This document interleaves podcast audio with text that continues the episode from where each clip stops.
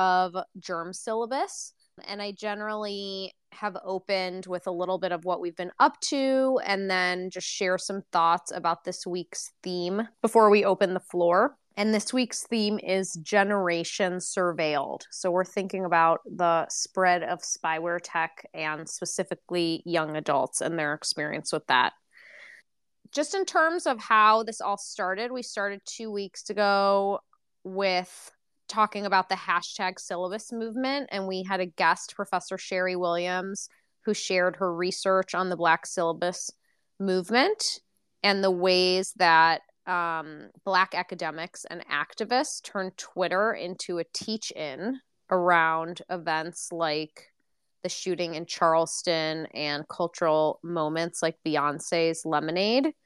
And I talked about how I framed germ syllabus within that tradition because women of colors and girls of colors experiences are really at the center of how I understand ethical tech.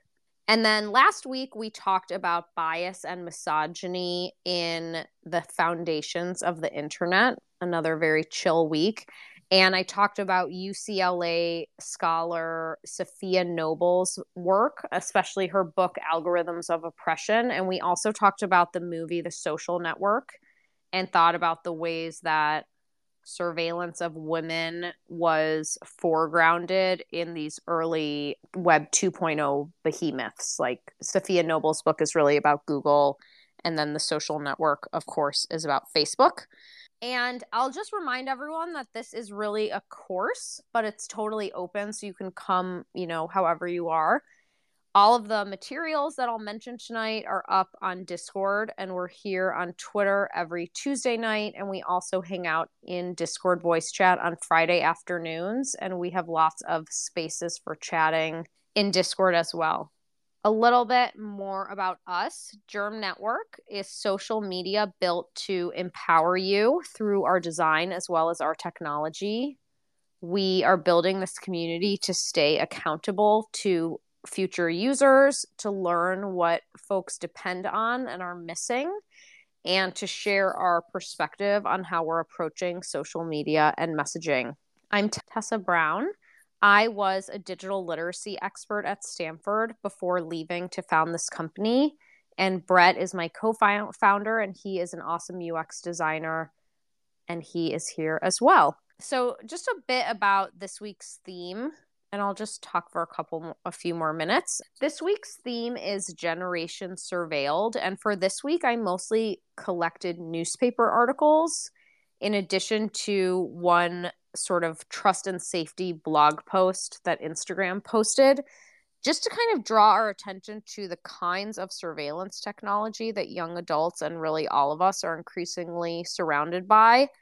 Um, I'll summarize them a little bit and then we can just chat about our experiences with these and other technologies. And I also shared the articles in a thread that I just posted to this this spaces thread, pinned thread, and they're all in our Discord as well, which is in my bio and Germ's Twitter bio also.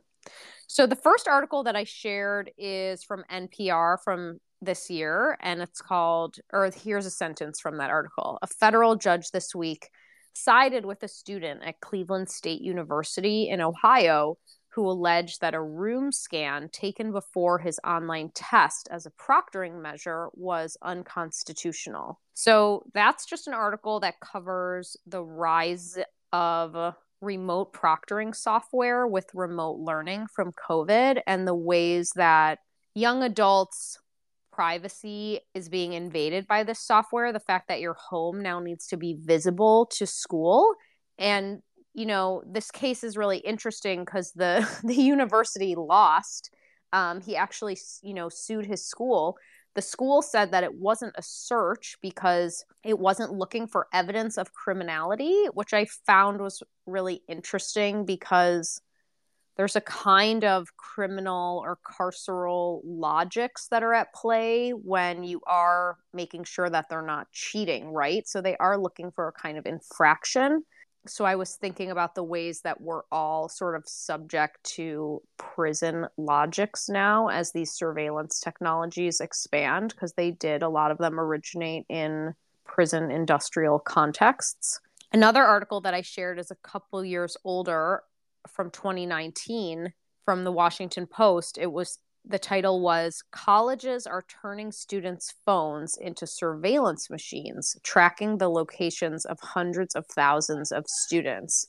And it talks about beacons and smartphone apps that are tracking students' movement and attendance all over campuses. The article did a good job raising, you know, both sides of the debate. The schools say that it supports students and it helps the school intervene if things are wrong but students and experts say that it's infantilizing, that it's invasive, that it's unnecessary, and also something that resonates with our research was this sense of powerlessness that students were describing. I also noticed that one of the the CEOs in the article, the chief executive of this company called Spotter EDU, who is a former basketball coach, I mean, this is crazy. He founded the app in 2015 as a way to watch over student athletes, except that there's currently a restraining order against him from the athletic department at DePaul, where he used to work, because he had abuse allegations against one of his colleagues. So that just to me draws out these themes of like, who is driving these surveillance measures and do we really want them shaping these technologies that we all live under and we see similar things from parents too, because there was a quote from a parent in that article that said, like, speaking to the school, I just cut you a $30,000 check and I can't find out if my kid's going to class or not. So I'm seeing these tensions between just the the desire for surveillance and these kind of spyware logics that are spreading like into schools into family relationships and I really want to, you know, question that and talk about that together tonight. Welcome, Lucid. What's up? Just talking about the articles that I have gathered for us this week. So that was two newspaper articles about proctoring software and campus surveillance software. The next thing I shared was an Instagram blog post written or, you know, ghost written, whatever, by um, Adam Mosseri, who's the CEO of Instagram. And it's about let me see what the article is actually called. Introducing, it's called Introducing Family Center and Parental Supervision Tools on Instagram and in VR. And it's from March of 2022. And I just think it's interesting that the article begins with this line quote, parents and guardians know what's best for their teens. Um, I'm thinking specifically around debates for ent- debates around end to end encryption and the ways that some folks are saying that end to end encryption is dangerous because nobody can know, you know, what teens are doing if their parents can't see everything. Um, but then a lot of, especially queer activist groups, have said that a lot of parents are sources of danger for their queer teens and actually privacy is really important. So i feel like that's kind of what's on my mind tonight is that tension. But here are some of the things that parents can do when their kids enable the parental supervision tools they can view how much time their teens spend on instagram and set time limits they can be notified when their teen shares that they've reported someone and they can view and receive updates on what accounts their teens follow and the accounts that follow their teens. I'll also share that I was commenting on a post on LinkedIn this week by a guy talking about kind of what he was noticing with his daughter and her friends about the app Life 360 being used more extensively among her friends and her friends' families, and sometimes really coercively. Like good responsible kids whose parents are forcing them to use life 360 which is like a location tracking app among other things i'm also hearing a lot about stalking via various products that are marketed towards parents so like that's almost a socially acceptable kind of surveillance parents spy on your kids but then you know partners are using it often non consensually with their other partners, you know, between adults. The last sort of core article that I shared this week was a op-ed that came out not too long ago by two Harvard researchers, Emily Weinstein and Carrie James. And that piece was called What Adults Don't Get About Teens and Digital Life. And that was a really wonderful op ed that I'm much more philosophically aligned with, I guess, that discusses teens' digital communication with a lot more nuance, with a lot more actually mental health and psychological grounding than we usually see.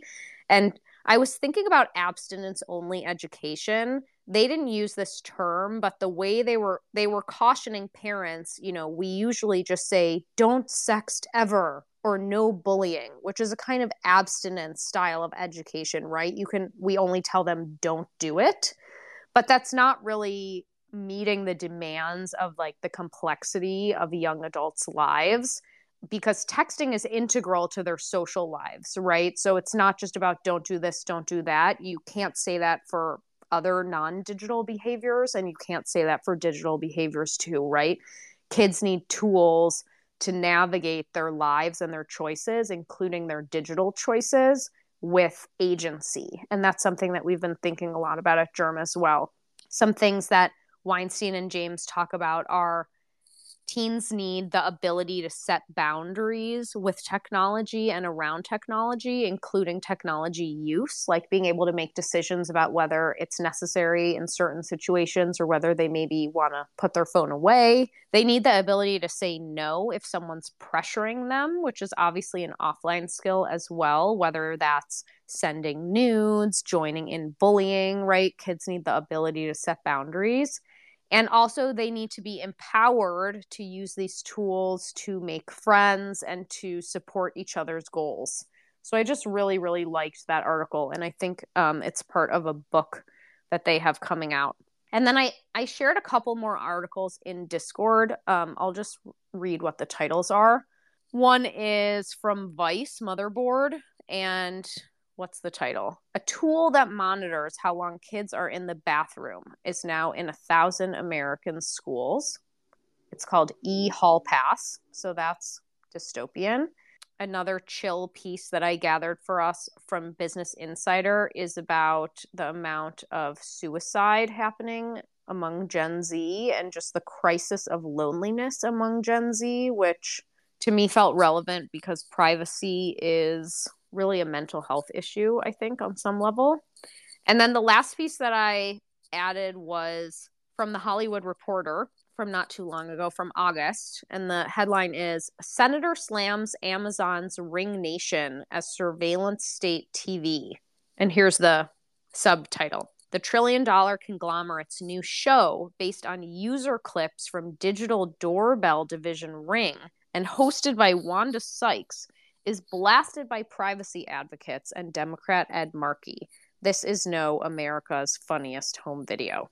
So, those are some pieces that are on my mind tonight as I'm thinking about the rise of spyware in our lives, the rise of spyware in our educational institutions, the rise of spyware in our intimate relationships, in our families, in our romantic relationships, and I'm also thinking about, you know, a lot of these articles are about the dark side of these technologies, but I'm also thinking about, you know, what are the ways that folks want to use these technologies? What would it look like to be empowered with location sharing?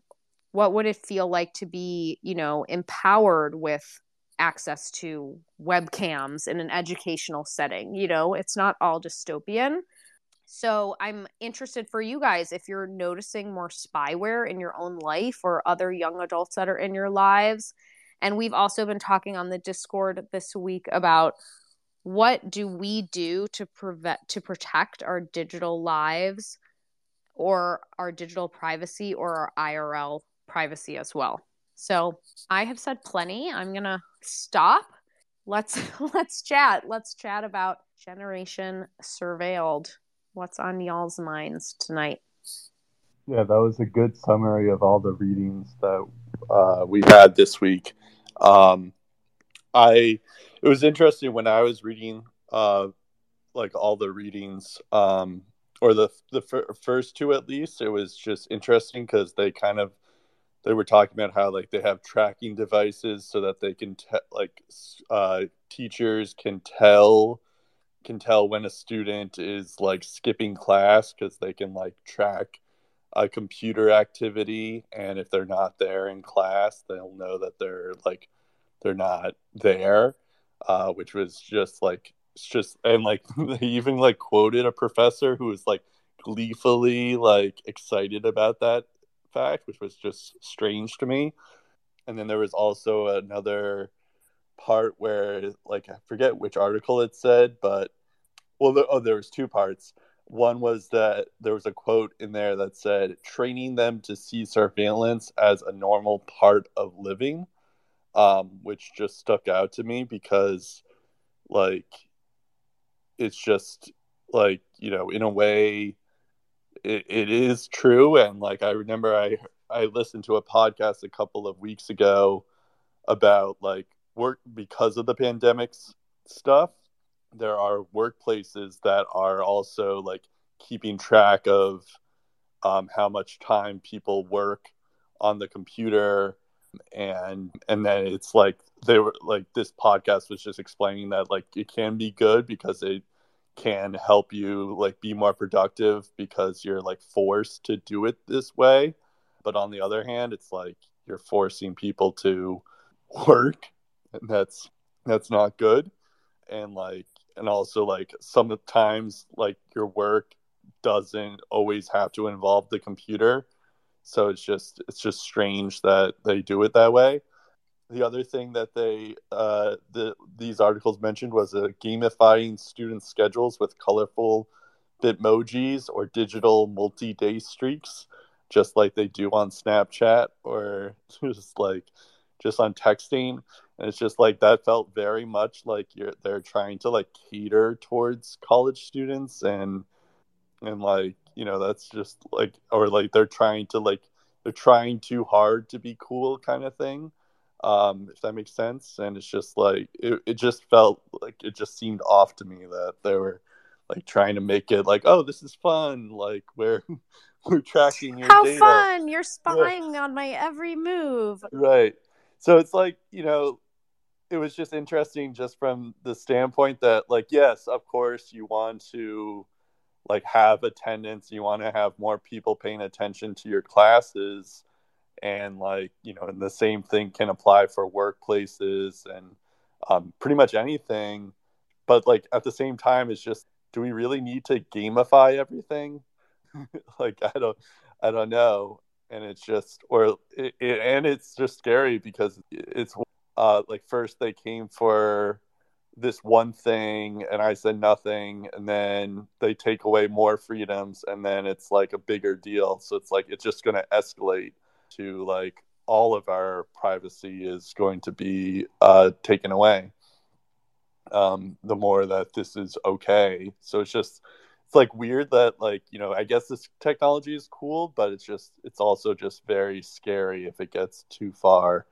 Um, and then lastly, before I ask for um, other people to speak, but because um, I did really like that that third article, the what adults don't get about teens and digital life. I found it interesting how they like uh, they divided it between personal agency and collective agency, whereas like personal agency is one of those things where it's like you're they're more like decision making type things like uh you like having go-to language to respond to a snap from a romantic interest asking for a nude or like to kindly set a boundary with them who's like just from a friend who's annoying them um versus like a collective agency. And that's just more like you know you have like a group of people talking to each other about like, oh, this guy's a creep. Don't talk to him. This guy asks for nudes. Don't talk to him. And I felt like, you know, it, it just took me back to that study, that focus group that we had of like, that is like kind of what those girls did with they like they shared. I I guess I don't want to get into too much detail because I, I guess we did promise them to to keep that private, but Mm, but I think we just promised to keep their identities private. okay, fair, fair. Okay. That's our data now. yeah, yeah, yeah, yeah. I get. Okay, fair, fair enough. I, I guess I don't even know their names, so fair enough. But anyways, it just reminded me of that that aspect of it where not that like they they mentioned that they were asking about around about like guys or like nudes or anything, but it was more about you know if a picture was okay to post on Instagram, and they kind of like vet each other's photos uh, to their friend group before they post on Instagram. Um, so that was just interesting, just to like have that like personal agency or collective agency, or just like making not not necessarily like forcing teens to think about their decision making on the internet because that stuff is permanent, but it's more just I, I feel like there needs to be more of that. There needs to be more promotion of of that stuff because teens are like, you know, they they are new as adults and you know they need to like they need to have that type of you know the decision making stuff. They have to consider that that aspect of it. So so i think there there is that aspect. I loved uh, that article yeah no it's a great article like i like i could like it, it's very reflective of what we've talked about in all our meetings as well so i i really like that one and uh, yeah i guess maybe we could like we should probably share that article to um everyone eventually but yeah, yeah i'll retweet had... it again right now as well Okay, great. Um, yeah, if, um, but yeah, if anyone, if you had to read one of these articles this week, that would be the article to read. So I, I will bring it up to Lucid or Lukalot um, if you have anything to say or about what was just discussed, or if you did any of the readings. Yeah, feel free to to make a request to speak. Hello. Hey. Welcome. Thank you. Yeah. Hi again, Tessa. Yeah, this is this is very interesting to me. I'm I'm kind of in the demographic that you're talking about. I'm a young adult. Uh, I'm 19 actually, and I do care a lot about privacy. I have friends who I talk about internet privacy to, and it's there's a there's a wide range of how much people seem to care about it. I feel like it's important, but it's it's this, the sort of thing where it's a everything you do is sort of like a tiny drop in a bucket of this massive amount of sort of data that you've already leaked onto the internet. And so there's a kind of the transactions you're making of like, okay, you get my data while I'm browsing this. Um, in return, I get to like consume this content and stuff are usually ones that are easy to like fall into. And there's not a lot of way to like to escape that. When it comes to actual surveillance, I'm pretty concerned about some of the instances that you were mentioning earlier and and would you know if i were interacting with environment that required using those i'd try to avoid them as much as possible i'm interested in what you think we can do to help guide surveillance based applications and and where we could possibly improve the situation and kind of like move away if they're getting a little bit too um, scary? Is it just like spreading information about them kind of like through this medium right now? Or is there anything else that we can do? Or is your product like is germ a good solution yeah i mean i'm really glad you're here and i'm interested you know to hear more about what you're navigating. I mean i think about this as a founder and i think about this as an educator and i think about this as an activist and I have a kind of different like answers from each lens. Although I guess I'm an activist educator and an activist CEO as well. So always leaning towards like we do have the power to create change through collective organized action. I mean, something that I noticed in one of the articles, the one about the um, the spread of beacons and tracking apps on campuses, they shared one case of the deployment of one of those apps at West Virginia University, I believe. And all the kids found out about it like two weeks before school started, and the opt out link went viral on campus, and they had like a 50% opt out rate, um, which like laughs in privacy tech. So I think there's always, you know, those opportunities.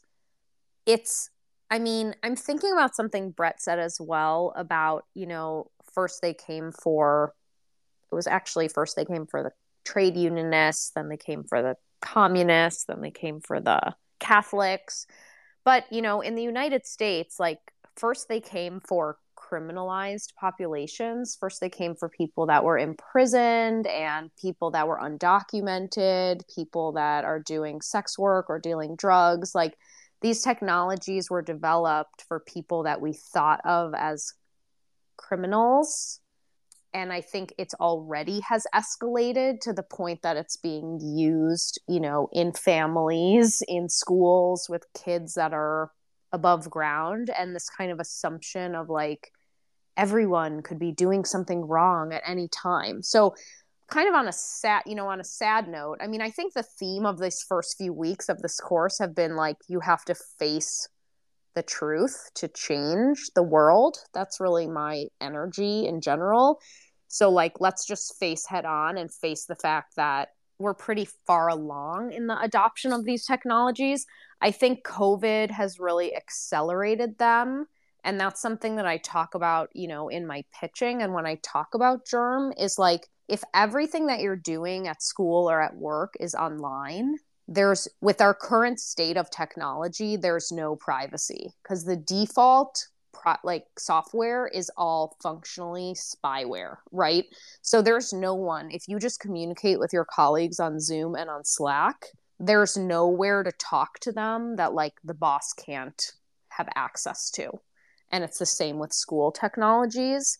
I think going back more closely to what you were saying, Luca, you know, with germ, I mean, I I guess I came to the conclusion studying this stuff that part of the activism that had to be done was in entrepreneurship and making different kinds of products where, you know, the default was not surveillance tech but i also think just to your point about you know how you and your friends feel about this like when we have done our user interviews we have also found that a lot of young adults don't care that much about privacy per se or they don't care about privacy in like a generalized sense like oh the government might spy on me or i'm being tracked you know?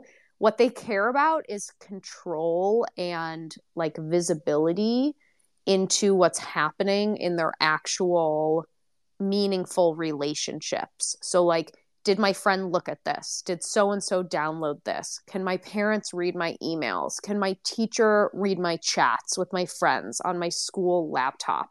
I mean, I'm interested to hear, you know, your sense of your friends' perspective or your perspective, but that's what we're really seeing in our interviews and i feel like it's almost me as like an older person and a person that has more of the broader political context that's like i really care about creating a product that gives people privacy by default even if you don't care about it so that you don't have to worry about it. And if one day cuz usually if you start worrying about your privacy whatever you're worried about already happened and is already splayed across your data streams and it's too late you know? And so I want people to be onboarded into something that is built for them, that's easy, that gives them control in their digital lives, that keeps their data private, unless and until they want to share it. But I think, I mean, we were also talking in the Discord today about, you know, another Discord member shared, or I shared, and then another Discord member commented. Um, I think this was in the end to end encryption channel because a big nonprofit just pushed an open letter demanding that like all of the big tech firms encrypt end to end encrypt DMs. And I kind of cynically was like, well, that's never going to happen. and then someone in the Discord reminded me, like, yeah, it's an activism tactic to write an open letter and then show what people will or won't do. And I was like, yes, you're right. So, you know, as they said in our Discord, like, you have to use different tactics to get the result and they're all they're all valid and spiel i think i missed that message on the discord but that's very interesting it's um, in um hashtag E2EE. Oh, okay. I have been checking this once in a while. Yeah, what are you thinking about anything that I Ah, yeah. Um, I, so I care a lot about privacy. I think I'm in like a, a high percentile there. Um, I use a VPN. I often will like will will avoid software if I feel like it's not you know respecting my privacy properly.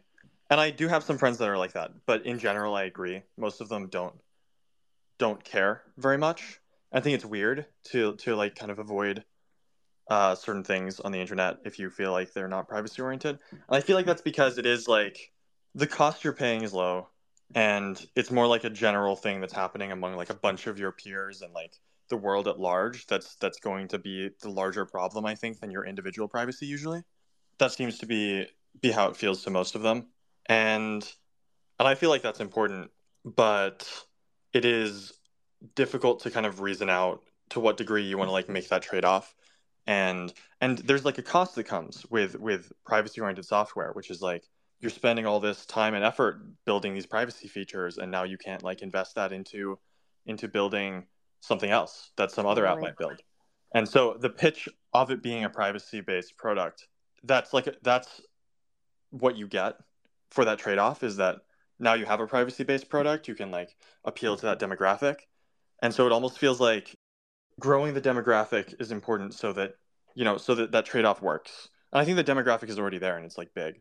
And so but it, but it also makes me feel like to be an ideal product for people who don't care about privacy right now you kind of like have to them to understand a little bit about privacy. Um, this is true for i think generally privacy software and and i'm hoping that there's like avenues to spread information about that yeah, I mean, I think, you know, we're having like a tiny little group right now, but I had my wonderful lecture. So I clearly am like more developed as an educator than a growth marketer right now. But I'm definitely interested in the educational aspect. I think it's part of this movement just like any, you know, I mean, even in the last few weeks in the series, we've just been talking about, you know, the movies, the social network and the social dilemma. Like, I think there's a lot of education that has happened, just public education in the last few years about how the platforms that we use every day really work and how dangerous they are. And I hope that will continue. Unfortunately, I have to dip because I have to go somewhere. Um, but I really enjoyed this. I'll watch the rest of the recording and I'm yeah. guys continue. Thanks for hanging out. Thank you. Um, yeah, I appreciate all the the stuff that you said. yeah, thanks. Yeah. yeah. Um, I will see you guys later. See you, Brett. See you, Tessa. Lucy, yep. who hasn't spoken yet, but I'm sure will eventually. Lucid's a home. See ya. Hi. Hey. I was actually about to chime in too. I was just, I was just, everybody was saying uh, a lot of good points, but something that uh, I think Tessa had said something, and it, it reminded, basically something something said was reminded me of. So my mother works at a high school. She works at my old high school. From time to time, you know, she has like tasks, like jobs that aren't really hers to do, but my mother gets bored really fast and easily, so she'll take on more work than she should. So um, there was I forgot what situation there was, but she had borrowed a laptop from the school to do something, and the security so well not the security software, but you know like the stuff that they put on there to lock it down so that the kids don't mess with it. She didn't have any sort of access to get past that really. She just had enough access to use like Microsoft Office and some other things that she needed to install something and it wouldn't let her. I forgot what it was. And I checked and so just for context, the computer was uh, I think Windows 8, and it had like McAfee security software installed or something, or one of those brands. And Windows 8 has a built-in antivirus. It has like built-in like everything that they needed to install. And it was like a thing that annoyed me for, for like for years, even when I was in the school, was that the board of ed like kind of sticks to their guns. So like even if if technology gets newer, they'll find a way to cram their like the thing they know into it. Yes. And the the thing that got annoying was eventually I don't remember what happened, but eventually the, the, the, laptop actually got a virus. And I told my mom, I'm like, yo, McAfee is ridiculous to put on here because Windows has its own antivirus. It's better to just let Microsoft handle it. Plus, they're like the highest rated for like Windows, you know, for obvious reasons. It basically what happened is the computer had a virus and it was too locked down for me to ever fix it and it just didn't solve whatever problem they thought it was solving in the first place. So now you just have a computer where you're not allowed to remove the virus. It just is like destroying itself. And And I just feel like with all the privacy stuff, like the first thought in my head was a lot of these things are going to end up having a lot of unintended consequences where they're like, yeah, you see, now we'll get the kids to do the work because we're monitoring them and blah, blah, blah. And knowing how I've like, like I've talked with a lot of like uh, uh, infosec types, you know, like people who are, who are, that's their job to deal with like, you know, security for like big companies and stuff like that. One of the biggest things that they, they point out is like human behavior is just like the number one part of the job like you're you're kind of hurting sheep you know like not to you know not to belittle the, the people in question because it's, it's literally everybody including the experts themselves but it's like you know people's behavior is really the issue like outside of this like technical thing where you think you can like monitor them or control them it's like you never really can and my first thought was like yeah they're going to put all this stuff on the computers and especially for like when the kids are working from home you know i mean you know doing like schoolwork and stuff and what's going to end up happening is they're just going to grab a different device mm-hmm. you know like I, I can't i can't picture a situation where they can perfectly so it not only is it bad on a privacy sense but it doesn't even accomplish anything like likely like you know what i mean like i doubt there's they're going to see any like numbers that is going to show like oh yeah look the kids are more productive now and it's like no they've just started to like build up new behaviors to get around your like panopticon you've built you know like it's it's like how in jail like people find ways to do things like like everybody uh, uh, in America, damn near, knows that people get jail tattoos. Mm. And like barely anybody even realizes that that's illegal in jail. You're not allowed to do stuff like that. But we all know that it's just like a thing that's a staple of being in jail. It's like, yeah, man, jail tattoos, they figure it out. People will figure it out. They don't want you to do it. They don't want you to be able to do it. But it's it's at a point now where it's a matter of just looking at how the the the, the place is set up. It's like it's kind of you're kind of incentivized to break the rules past a certain point. You know, it's it's it's like uh, like another example I could think of is I used to work uh, late nights at uh, Macy's on 34th Street. Like I was an overnight worker, and um, I'd have to take the six train all the way to the last stop to get home. And one of the things that I remember was the they so cops in New York City they um they they have like a quota they had to hit of like tickets and things like that. It's like a weird thing. I'm not sure if it's if it's like still in place, but it's a rule that everybody pretty much has an assumption it's still in place because the way they behave seems like it. And when you're getting close to the last stop, like the second to last stop, there was a thing everybody noticed as a pattern was that cops would get on and start writing up tickets of people who were asleep on the train. And it became a, a habit where like before we got to that, that stop, people would wake up and then wake everybody else up on the train car just to help each other out so no one had huh. any issues because we all knew like these are we're all overnight workers you know we could tell it's like there's no threat there's nothing they're just writing up tickets so now we've built up a habit of doing something that like goes against what the city is trying to do you know goes against the state like we're all just habitually you know not really breaking the law but you know whatever these like silly little rules like don't sleep on a train which is like harmless and we all clearly don't agree with it we're just like screw it like we're gonna help each other sleep on the train then. Like we're gonna help each other not get in trouble, not get caught. And that's how it you know, like people don't realize like how much like when you start in you, you start creating these things, you just you're just creating unintended consequences. It, it's almost like the the Cobra effect, you know, where you just uh, I, I don't know if uh, if well, the I, I can't remember why the Cobra effect is called the Cobra effect, but the, the biggest example I can think of is I forgot it was some I think a South American country where they had like a, a rat problem or a mouse problem and the local government said, "Hey, Eh, you know, if it, we need we need people to deal with this, we don't have enough resources. So if you bring us the tails of rats you've killed, we'll give you money." So what ended up happening is people started farming rats. They would like cut the tail off and leave yes. the rat alive. And, and then, you know, and then it's just like now you have a bigger rat problem. and I just I feel like that's like one of the biggest things when people start building these like surveillance states is like they don't realize you're building something else entirely. I, I honestly don't know what, what what's needed to not do that, but that's that's like one of the I just know at least with surveillance, people's behaviors just change. You don't really stop the thing. You just change what people are doing. It's like you're not you're not getting rid of alcohol consumption. You're creating speakeasies, you know? Yeah. And I think that's I, I think that's something that's that's not really thought about. Like I'm I'm 100% like against adding all of this stuff because I feel like you'll you'll bear more fruit educating these kids by not creating some, you know, by not putting cameras up. You know what I mean? It, you the way you get them to to to pass these classes is by, you know, making sure the teachers have the fucking supplies they need. yeah, like I, I feel like outside of that, that this is gonna lead to some very interesting stuff where we're like, oh wow.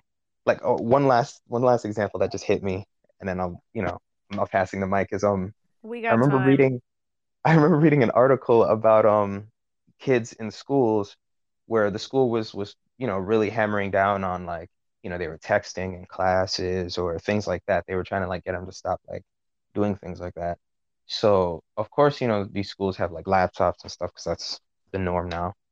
And the kids had to work on Google Docs. So to get around the texting rules, they would create a shared Google document that they would send to all their friends and then just type in the documents and that was how they would like chat in classrooms. And it became something like bigger like they would when they went home to not get caught by the parents or anything it just looks like they're writing essays all day. So they're just like constantly chatting through google docs. And it's it was like an unintended side effect. You know google of course didn't think of that use case. And then you know the schools didn't you know so it was this whole thing. And i just feel like that's that's the type of stuff we're ending up you know that that's what's going to happen because it, it seems to always happen. And I don't I don't know how the people don't see it because it's like in just fiction it happens. You know, look at like Star Wars, like like Andor is is is on now, and like that's like half of the story of Andor is like everybody's behaving a certain way because they're in this fascist like police state that's like spanning multiple planets. So even though like the main characters are like doing the illegal thing and becoming a part of the rebellion and stuff, the average people who are just like, hey, I'm just trying to get something to eat, their their behaviors are just like rooted in what's now illegal. You know, it's just like a matter of time before like it catches up with you or or you know, or you get lucky. But it's like, yeah, you know, I don't like now the way I buy hot dogs is like I do it the illegal way, if you know it doesn't really make sense, but it's just that's the culture now. So I I think that's a I just I think that's like a big thing that's that isn't foreseen by the people getting so excited to put a camera everywhere. I totally agree with what you're saying. I mean, it's reminding me of a lot of different references, but just basically there's human truth that you can't put you can't turn people into robots. Like they just absolutely don't accept it and they'll always find ways to self-express, be authentic and get their, you know, private people say that privacy is a human right because it's a it's part of psychological well-being you know is to have some personal space once in a while. Um, and different cultures negotiate this differently and it doesn't mean the same in everywhere that it does here in america with our ideas of privacy and individualism but it is a fact. It's very ancient you know people need space people need privacy people need boundaries and people always find ways to get their needs met you know and people are very resilient. Um, i'm thinking about stuff from like the Tao Te Ching talks about stuff like this all the way to this book that is very beloved in contemporary rhetorical studies and also urban studies. Um, you might even like it lucid. It's this book called the rhetorics of everyday life by a theorist named michel de certeau um, a french man michel. And it's about the ways that modernity is always trying to impose kind of order and control and surveillance on people, and people are always finding ways to subvert it. Whether, and you just shared so many beautiful examples of this, but like whether de Certeau talks about people in cities and the way that cities are this kind of literally Cartesian order of grid lines, but people always have, you know, their favorite shortcut and their favorite back alley and their favorite little corner, or when it's at work and you're supposed to be, you know, and this goes back to what Brett was talking about that at work you're supposed to be always on the clock and doing what you're supposed to do. And then people take, you know, a special pleasure of like Xeroxing something for home at work or looking at, you know, something that's not work related on the work computer or just standing a little longer at the water cooler talking to someone or what you said about Google Docs. I mean, Brett and I were just talking in our meeting, I think yesterday, about how like teens have this reputation of being really, really high digital literacy but I know from working very closely with them that they're actually not in like a generalized sense. What you said, Lucid, reminded me of my observation that what teens are is very mm. aggressive about making sure that they can talk to their friends. And so that's what they're going to do. They're going to find a way to hack some system to make sure that they can talk to their friends, whether it's, you know, passing notes was never allowed and that worked fine. And probably if you took every single kid's phone away at school, they would be back to passing notes again. Like teenagers want to talk to each other. It's the thing that they, I think, want most in the world, basically. Um, and whatever technological system or level or era we're talking about, they're going to find a way to do it. And like, this is what I was saying to Luca as well. They don't care about privacy like from the government in an abstract way, but they certainly care about their mom or their teacher, you know, reading their stuff and they're going to find a way to, or even their friend, right? Like, I mean, this is traumatic high school memory, but I remember in high school, this girl thought I was reading her notes that she was asking me to pass to my other friend. And she made a fake note that on the inside was like, ha ha ha, I know you're reading our notes. But like that even is a privacy tech moment, you know, just using paper and markers. So like teens are always on top of protecting their boundaries and getting their messages to who they want to get them to and nobody else. It's it's interesting how we uh, or like there was I think Tessa mentioned this a couple of minutes ago of um, how like teens don't care about privacy even though they should. But I just remember when I was interviewing someone, she basically had this philosophy. I, I like the only reason why we should have focus our app on privacy is because like if you're you're doing something illegal and since she's not doing anything illegal like she doesn't find the need to be private or secretive it's like and then conversely it feels like sketchy because it's like well why do you need to be private if if you're doing good things right so there was that there's that element of it i, I think and I remember when I was a youngin. It's just weird to say call myself a youngin, but um, like I had that same kind of feeling, like that I'm not like I'm not doing anything wrong, and there's nothing. So it's like, why should I care about my privacy?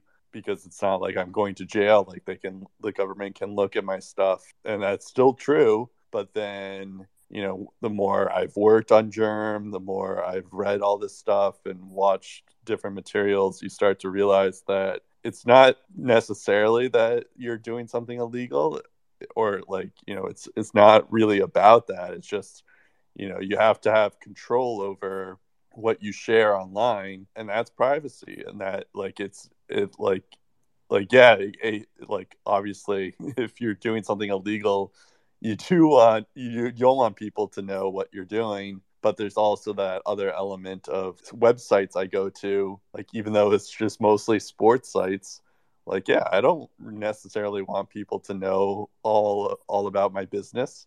Um, so so there's that element.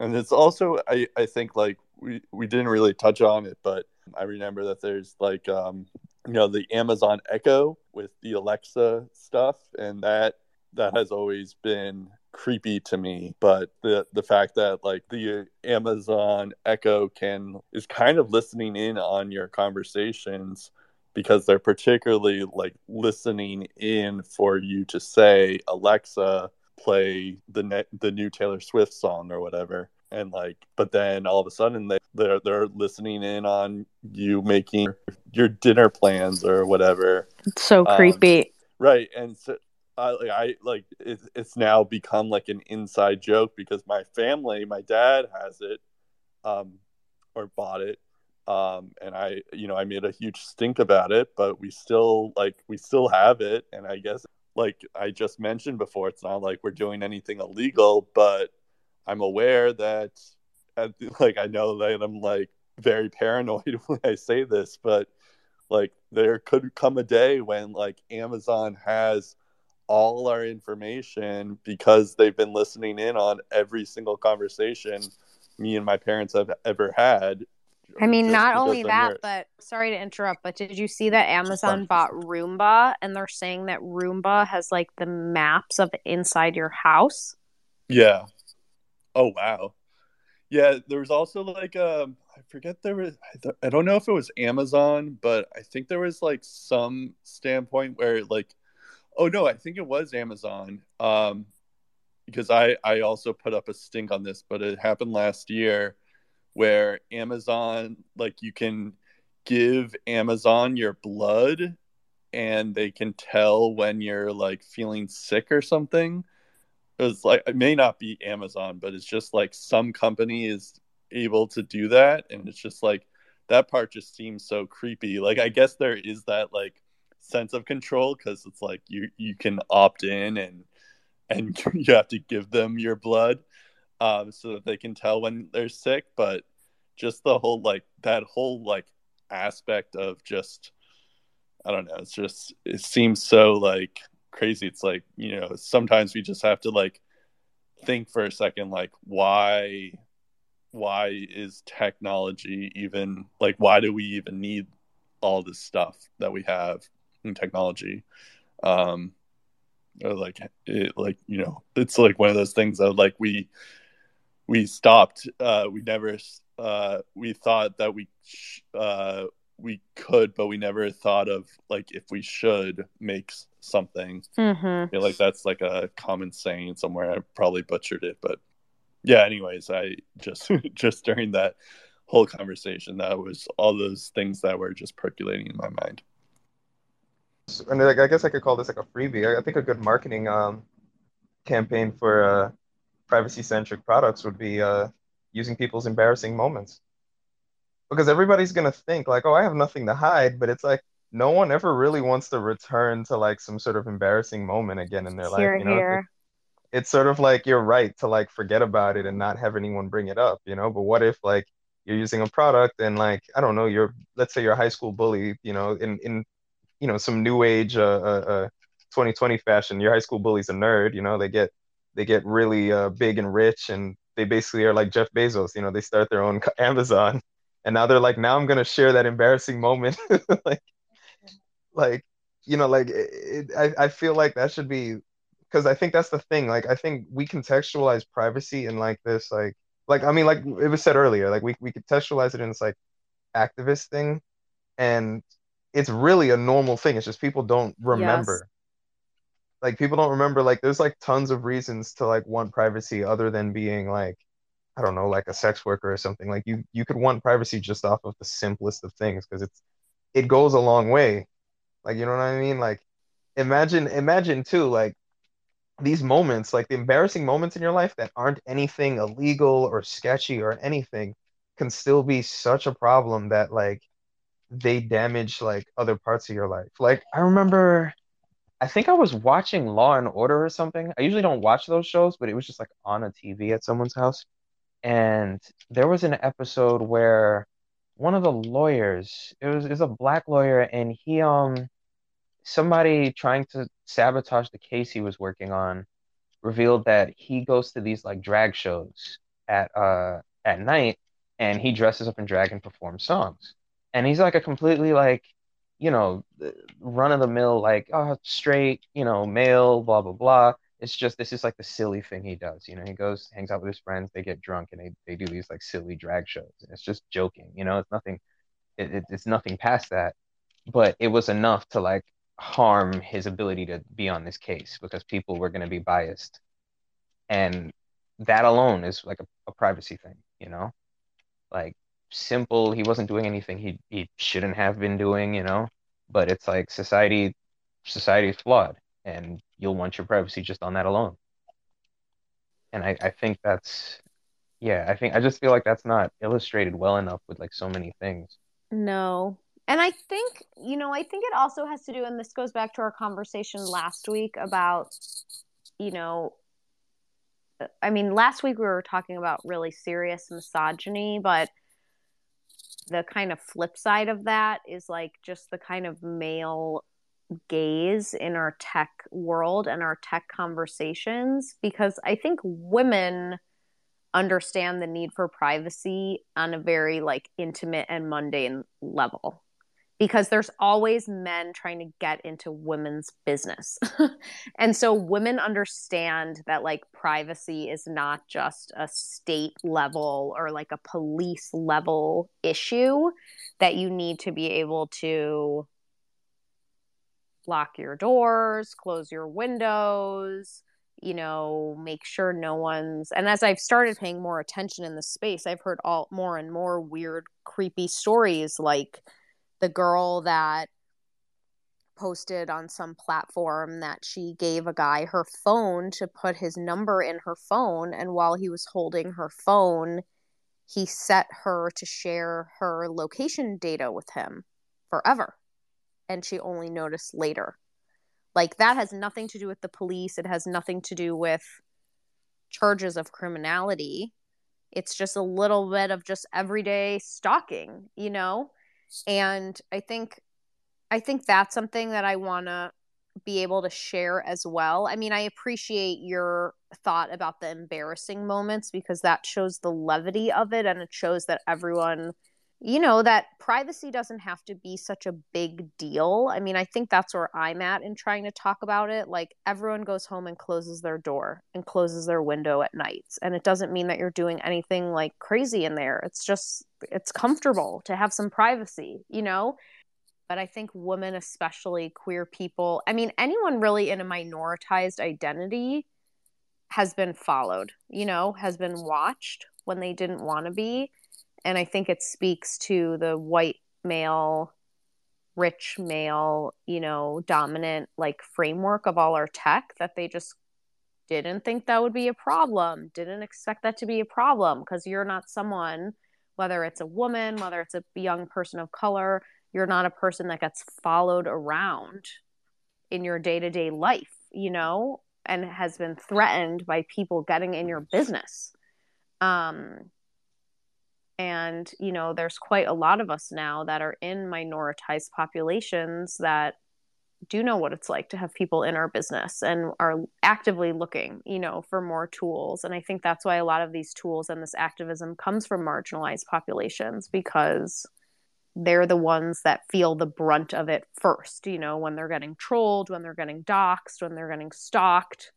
And I mean, something I've been talking about for months and months and months with my team is like when you design for marginalized people first, this is just a tenet of Black feminism. Like when you design for marginalized groups first, you free everybody, you know, or they don't talk about design. When you organize around marginalized populations first, you free everybody because everyone is caught up in those same systems.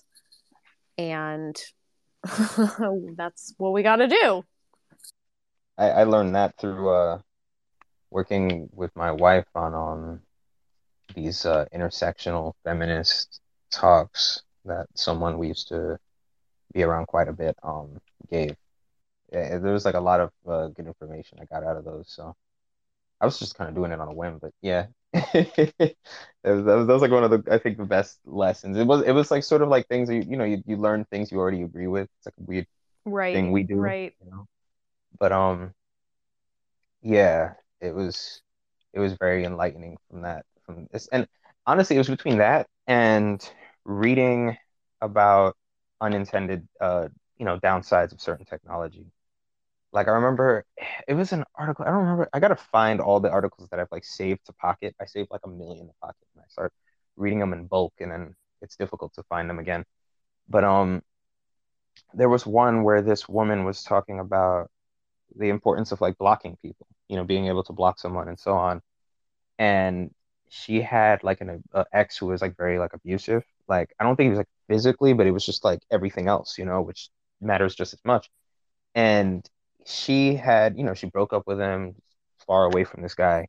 And he realized, like, because she blocked him on so many different platforms, he realized that Google didn't have a block feature in Google Drive, like Google Drive, Docs, anything like that. So he realized where he this story make is going. yeah, but he realized he could make documents and constantly share them with her, and it would just be like harass, you know, just constant harassment. So Google, you know, she was constantly, constantly pleading to Google, and eventually it got around to it because an article came out, of course. But um, yeah, it, it was one of those things that made me realize, like, oh wow, I gotta watch out for a lot of stuff. Thank you for listening. Our recording ends here. Join us for the next episode.